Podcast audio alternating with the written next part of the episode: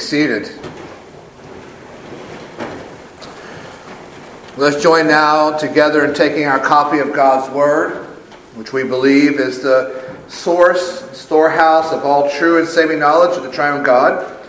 As we turn together to our passage for this morning, and one hopefully we will think on during the week, Acts 3, verses 1 through 10. So Acts 3, 1 through 10. As we prayed, we've talked about, we had a blessed bicentennial Lord's Day last week. And this week we come back to our study on the book of Acts. And Pentecost has happened. And Jesus has ascended. And that the Holy Spirit has descended upon his people on the church. There's 120 followers who were up in the upper room praying. The Holy Spirit has now descended. And the followers of Jesus, his disciples, now filled with the Spirit of the living God, go out. They go out so they can tell others about their Jesus. They go out to the crowds gathered for Pentecost so they can tell them about their Jesus.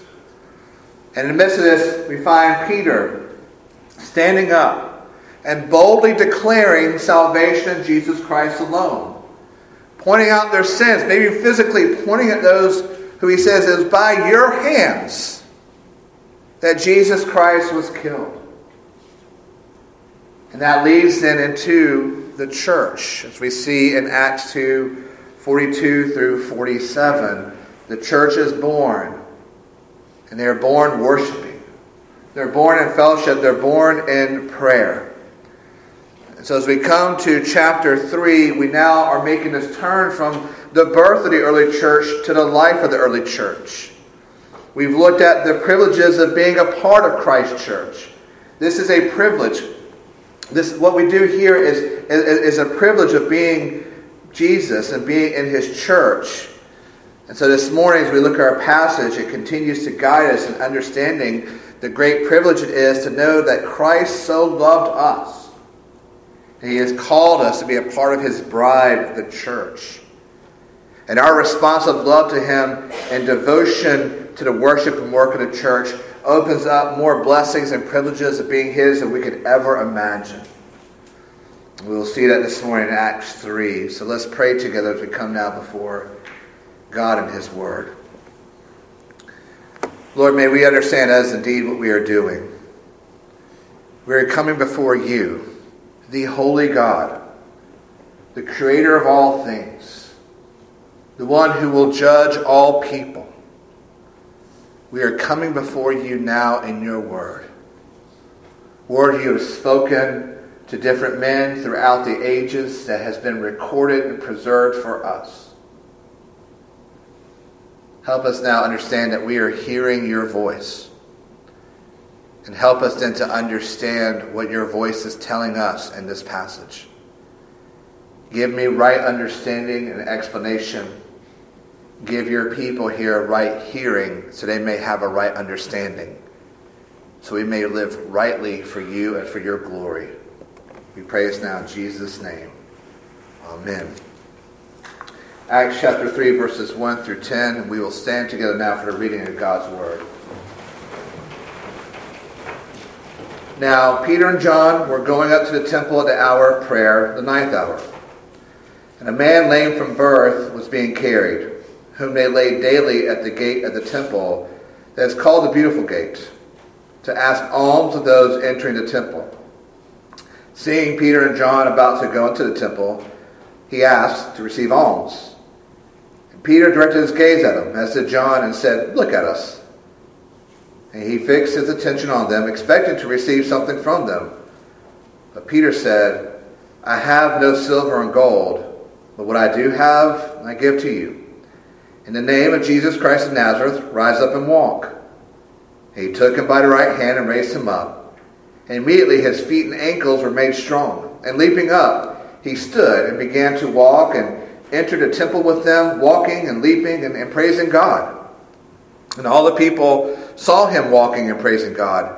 And they recognized him as the one who sat at the beautiful gate of the temple asking for alms. And they were filled with wonder and amazement at what had happened to him. The grass withers and the flowers fade, but the word of our God stands forever. Oh, Amen. You may be seated.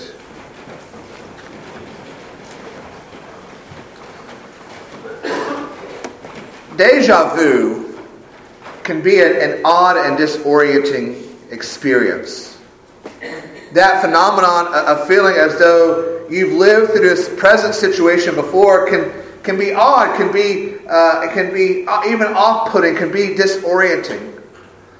Now, imagine many of us have had that sort of experience before. We, we, we've been somewhere we felt like we have done this exact same thing before. Or we, have had a conversation with somebody said, I, I promise you, I've had this exact same conversation with this same person. We've been in the same place. We're doing the same thing. We, we, we've had deja vu. We find that sometimes we have that feeling with the Bible. Now, there are times we, we, we come to the Bible and we find it, it's telling us the same story uh, in different places, but there's a different emphasis in each telling. And we think of maybe the creation accounts in Genesis 1 and 2. It's telling us about the creation story, just different emphasis, but that's not deja vu. There's times we read the New Testament, and as we read through it, we find that they're referencing a, passage or a story or narrative from the Old Testament that we know we've read before, but that's, that's not really deja vu either. But there are times we read a, a passage like we have this morning, and we may think, this is like a scriptural deja vu. Because I, I really think this has happened before in the Bible. Almost the same exact thing. This morning's passage and story can be like deja vu all over again. Because it's a story of Peter and John, two of Jesus' closest disciples and friends. And they are healing a man who has been lame from birth. And if you're any sort of student of the Bible, you know that sounds eerily similar to other stories in the Bible, doesn't it? We can think of the gospel according to Luke. And Jesus is in a home and, and, and it's packed. It's so packed out that nobody else can, can fit into it. And Jesus is, is teaching this packed house. And all of a sudden, as he's teaching, the ceiling begins to crumble in because friends have uh, friends of this man have climbed up on the, on the roof and they begin to make a hole in the ceiling. Do you remember why they're doing this? Because their friend was paralyzed. He was lame. In the middle of Jesus' teaching, this hole appears in the ceiling. They lower this man down. And do you remember what Jesus does? He heals the man. He first forgives him of his sins, but then he heals the man. Man can now get up and walk. Maybe we think of John chapter 5, and it's at the temple again.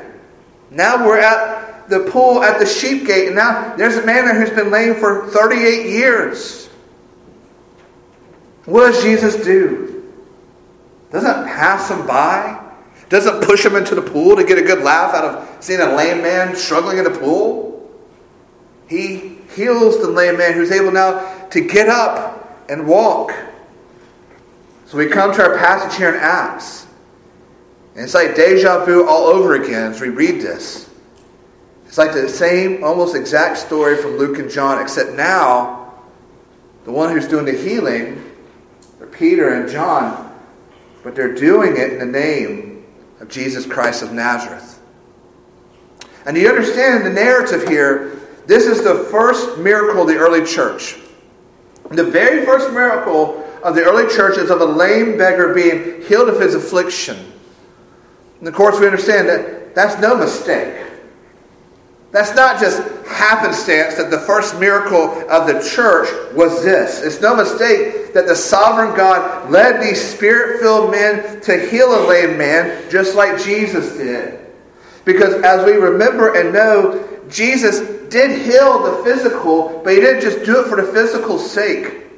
He healed the lame and the blind, the sick, the deaf, and the dumb to show that he is the true Messiah the one who will come heal his people. But as a true Messiah, he brings a greater healing than just physical healing. He brings a greater healing of the soul and of our relationship with God. Not just that they not, not just not now that they can get up and walk and, and move around. But he's pointing to that greater healing of the soul.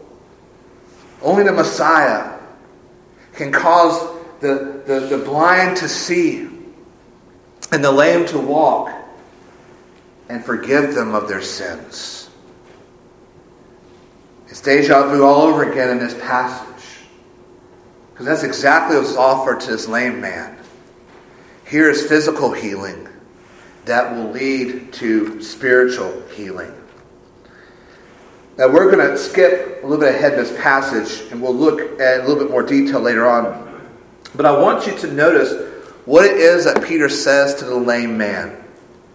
I have no silver and gold, but what I do have I give to you. In the name of Jesus Christ of Nazareth, rise up and walk. Do you understand what, what Peter is saying here? John's agreeing with him. They're offering him the very best that they have. And the very best they have isn't, isn't their robes, it isn't their sandals, it isn't money, it isn't food. The very best they have is Jesus Christ. The first miracle of the early church is this emphasis that better than any money or riches or material goods or, or status or, or reputation or anything is Jesus Christ. They don't just throw change at him and say, You dirty bum, go get a job. You dirty bum, go inside and worship God, and then I will give you money. No, they very first up front give them the very best they have, and that is Jesus Christ. Martyn Lloyd-Jones, in his sermon on this passage, says, Here we see authentic Christianity. Because what we see here, and we will continue to see in the early church, is this zeal, this vitality, this joy, this Christ focused nature of those early Christians. They were fascinated by Jesus. These, these people were absolutely fascinated by who Jesus is and what he had done. And so they want to know more of Jesus. It's what they preached, it's what they taught, it's what they offered to others. This was the Christ path that the Spirit of Christ led them on. This zeal, this vitality, this joy, this Christ focused nature of those early Christians. And I believe this is given to us to be an encouragement to us. It's meant to be an encouragement to us as fellow Christians and disciples of Jesus. As a reminder, we have been given the best because we have been given Jesus. We are only Christians because God the Father has given us His very best in His Son. That God so loved you that He gave His only begotten Son. We've been given the very best. We haven't been given the second best or the third. We've been given the very best of God. And that gift has been given to us. We're told over and over again in Scripture, we can't earn Jesus. I'm always fascinated by the people who believe they can be good enough for Jesus. Because often those are people who just aren't very good. But we can't earn Jesus. We can't be good enough for Jesus. We can't demand Jesus. He's not a, a family heirloom that we pass down through generations. Like, when I die, now you get Jesus. It doesn't work like that. It's a gift. Free gift of God. It's eternal life in Christ Jesus. God has given us his best in the person and work of the second person of triune Godhead, Jesus Christ. I don't always like going to downtown Columbia, our cities, because I'm usually asked by somebody for money. And that's an uncomfortable situation. So we all learn what to do. You don't make eye contact you're on your phone, do something, right? Because the temptation is to walk away from them or, or, or, or to give them money. But what did Peter and John do here? So I'm going to give you something better than money. I'm going to give you Jesus Christ. I'm going to tell you about Jesus. Authentic Christianity is when we receive and rest upon this gift of Jesus Christ because that gift leads to zeal, leads to vitality, leads to joy, and leads to a Christ focused faith. And what an encouragement we find here with Peter and John here in the early church. let's go back and look at the very beginning. We're, we're at the temple. And Luke is very exact about this. They're, they're at the temple. He's even exact about what time. Says they, they go up to the temple the hour of prayer, the ninth hour. And according to Jewish reckoning of time, the ninth hour takes place nine hours after sunrise, so it's about three in the afternoon. So they're going to the temple. It's three in the afternoon. If you know anything about temple, you know that's the time of the evening sacrifices. In the daily liturgy of the temple, every morning and every evening, there are sacrifices offered in temple. They would bring in an animal. The animal would be offered, it would be slain. Its blood then would be applied to the altar, and then a priest would enter in to offer incense upon the altar. And that incense would fill the temple with a pleasing aroma that would represent the sweet smell of the prayer of God's people ascending to heaven. So Peter and John have gone to the temple at the time of sacrifice. Now think about this. What else do we know in the story of redemption that happened at 3 o'clock in the afternoon? It's when Jesus died. The Bible very clear tells us at the ninth hour, 3 p.m., that Jesus breathed his last. Not sure. We're making a speculation. But that may be why Peter and John have chosen this time to come participate in the prayers. It wasn't just because it was a time of prayer, not just because it was a time of sacrifice. That's the exact time when Jesus looked to heaven and said, It is finished. And he breathed his last. So we find Peter and John, and I believe the other followers are at the temple as well. Why is this important? Because I think it shows us that they saw themselves as being authentically Jewish. They had come to understand what the Old Testament had been all about from the very beginning. It had been all about Jesus. They were more authentically Jewish than the other Jews in the temple. Because I don't believe they were coming there to sacrifice, because the great sacrifice had already been offered. The lamb has been slain on the cross. They didn't need the sacrifice anymore. They were more Jewish than those there coming for sacrifice because they had the key to the Old Testament Jesus Christ. They still go to the temple, they still go there to pray, but they do it all with a new perspective Jesus. Isn't it amazing to think how much Jesus has changed everything for them? He has called them from being fishermen and other occupations to being his followers. And he has changed even the ritual of their life. Where they go to the temple, but they go to, to worship the great sacrifice. Jesus has changed everything for them. Just like he does with anyone who confess with their mouth that Jesus is Lord and believe in who he is and what he has done for his people, Jesus changes everything like we see getting ready to happen with this lame man. He's been lame since birth daily taken to the temple so he can ask for money. On this day, the man is taken to the temple. He expected nothing else than he does on other days. He just wants some spare change so he can get some food. Brother, can you spare a dime? He's lame, so he can't work. He can't earn money. All he can do is go sit at the temple and trust and lean upon the kindness of those coming to the temple and hope enough change will be given to him Maybe you can buy some bread, get some water, maybe some fruit, maybe even a, a soup or a 10 piece chicken nugget meal from Chick fil A. But on this day, Luke tells us something different happens. Because on this day, in walks two of Jesus' disciples, filled with the Spirit of God. And they see this man. Amidst all the hustle and bustle of the temple, they see this one man who's asking alms of all those who are coming in temple during their time of prayer and sacrifice. And Luke tells us something strange. He says Peter and John direct their gaze on this man. Right? They're, they're trying to make eye contact. As much as I'm trying to avoid eye contact with the people begging for money, they're trying to make eye contact with this man. There's intention here. They have intentionally fixed their eyes on this one man.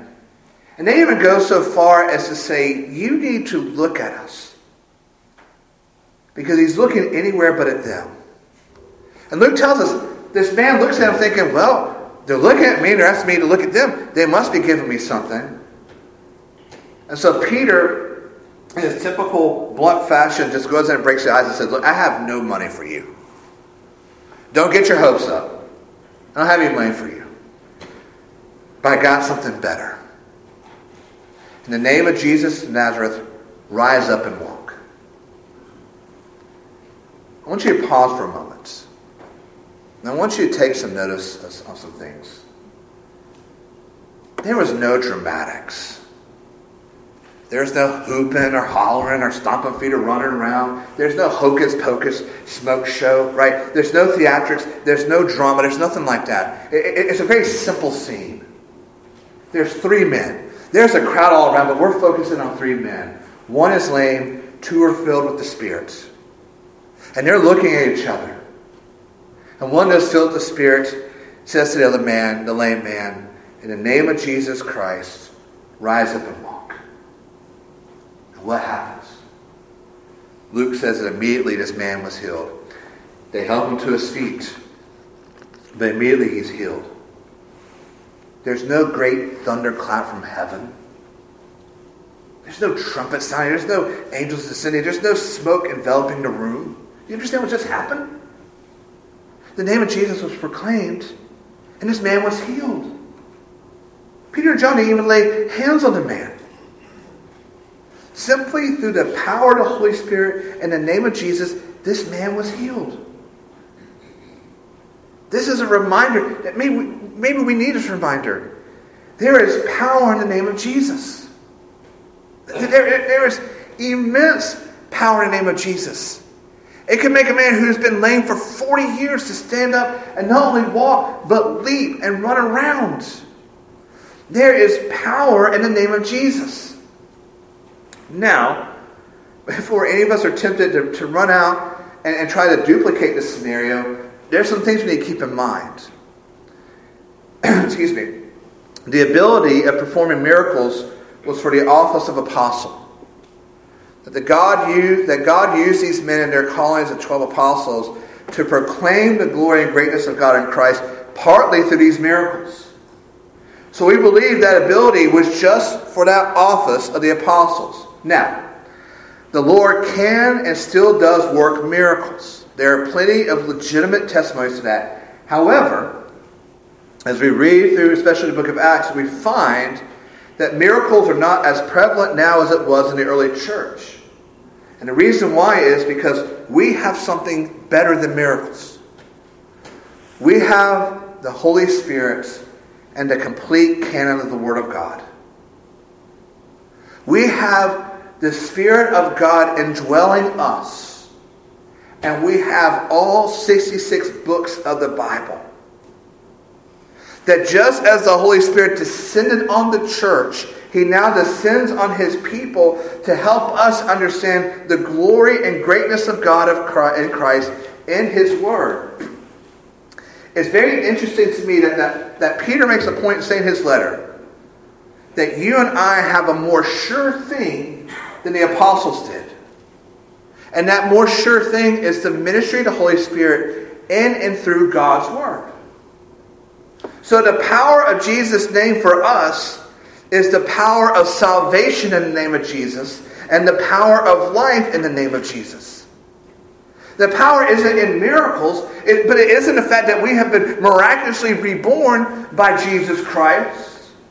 That we can now, as, former enemies of God, haters of God, we can now live for His glory. There is power in that name. That's why Paul says in Philippians chapter 2 Therefore, God has highly exalted him and bestowed on him the name that is above every name, so that at the name of Jesus every knee should bow in heaven and on earth and under the earth, and every tongue confess that Jesus Christ is Lord to the glory of God the Father. I don't know how many of you woke up early yesterday morning to watch the coronation uh, of the new King of England, King Charles a very regal display, very ornate, very religious. And there were times where the people would take the need to bow to that king because there is power in that name of the King of England. And What we're told here is there is a greater power than that. It's in the name of Jesus. So that one day, the name of Jesus, every knee on earth, not just those in Westminster Abbey yesterday, every knee on earth, in heaven and under the earth, will bow and confess that Jesus is Lord. What will make every person ever created bow? The power of Jesus' name. There is going to come a day when that name will be spoken, and the only thing we can do is take a knee. Because it's by that name that we are saved. It's by that name that we live. It is that name that is inscribed on us. There is power in the name of Jesus. And that's why his name should be so worthy to us that we would never, ever slander it or use it in a crude manner. Just think when we get upset and we would dare say, Jesus Christ. The very name that rises us up, raises us up from the dead, becomes our curse word. It's the sweetest name we will ever hear. Because by that name, that man was healed. By that name, we have been saved. And by that name, we have been eternally sealed and adopted into the family of God. There is power in the name of Jesus. And in that power, that man who, according to Acts 4.22, had been lame for 40 years, is now able to stand up and begin leaping and walking. But more so, he begins to praise God. Notice again the connection here. The physical healing leads to a spiritual healing. Because what wasn't the man doing before? He wasn't praising God. He was at the temple. It was time for prayers. Sacrifices were being made, but he wasn't praising God. He just wanted some money. Now, through the Holy Spirit and the power of Jesus' name, this man is now walking, he's leaping, he's singing, he's testifying to the goodness of God. He's asking Peter and John more about this, this Jesus. Immediately, he stands up and he praises God. And it causes a scene. Of course, it should. That doesn't normally happen. People recognize this man. They recognize he's the one, the lame man there every day asking for money. And they, maybe some of them have given him money. Now he's walking, he's leaping, he's singing, he's shouting. And the name of Jesus is spreading. At Pentecost, his name was being preached, preached in the courtyard. Now his name has made it to the gate of the temple. And you know why? Because of, of the authentic Christianity in those two followers of Jesus. Peter and John have been with Jesus for three years. We've already said they were, they were fascinated by Jesus. They were fascinated by who he is and what, and what he had done. And they, they wanted to know more. They wanted, to, they wanted to preach about him. They want to hear preaching about him. They want to hear teaching and teach others. They, they offer this to, to, to others. This is what they shared with this man. And because of their authentic Christianity, because they, they love Jesus first and most, and because they obeyed Jesus, God worked through them. Through their zeal, through their vitality, through their joy, through their Christ focused faith, faith, He worked through them so this lame man could now walk.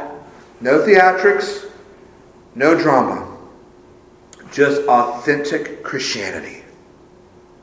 So that by the power of Jesus' name, through the Holy Spirit, these two men, he was healed. Amazing to think what God will do with authentic Christianity. Amazing to think what God will deal will do with the zeal and the vitality and the joy of a Christ-focused faith. As I prayed this morning, I've said along the way this week, I think this past week has been one of the most blessed weeks our church has had in a while. Last Sunday with our bicentennial worship service in the sanctuary and chapel was packed to our National Day of Prayer service where our, our chapel was packed. It has been blessed and wonderful.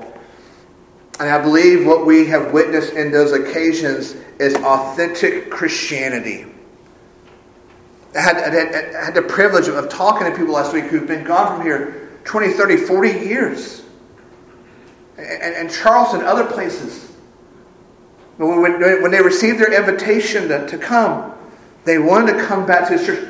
This place meant so much to them that they're willing to give up a day of traveling and being here to be a part of that. On a Thursday evening, we're able to pack out the chapel of people who want to gather together in, in prayer for each other and for our nation. That's zeal, isn't it?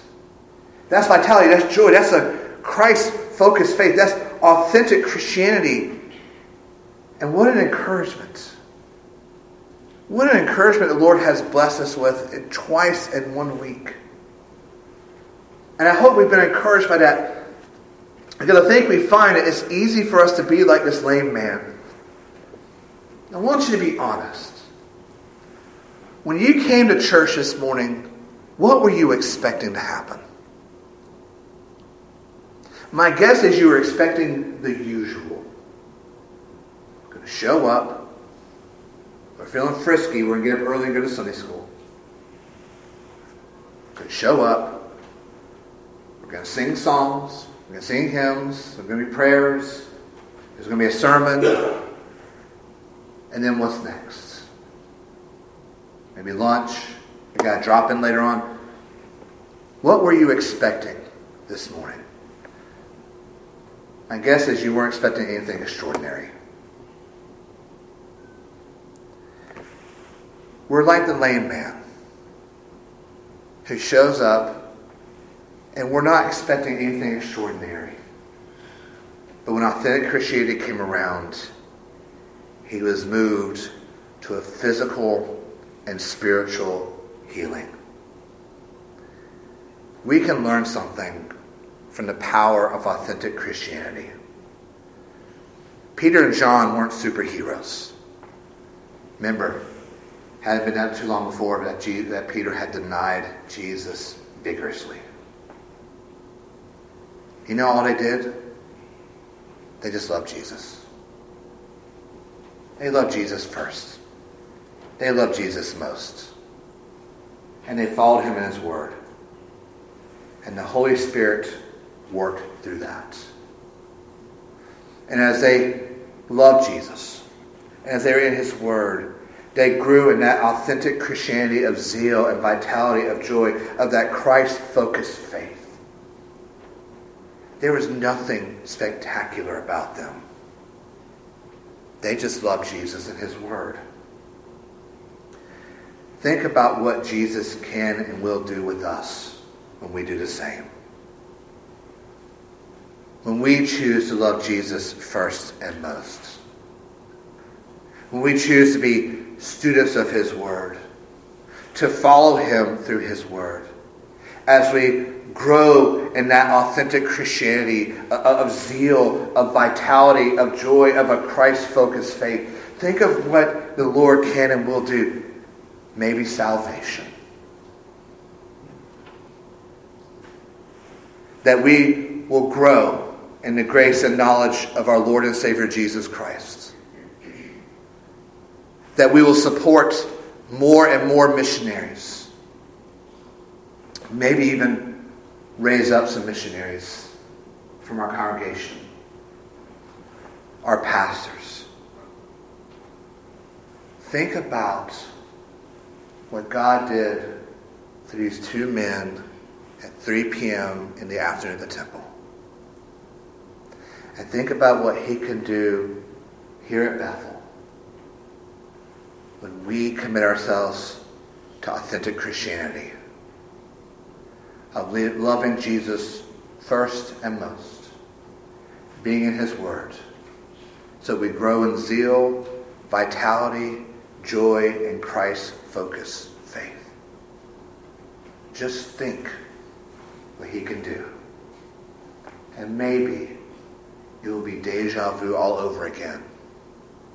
As, as we see the power of Christ in this book, we see it in our church as well. Let's pray together.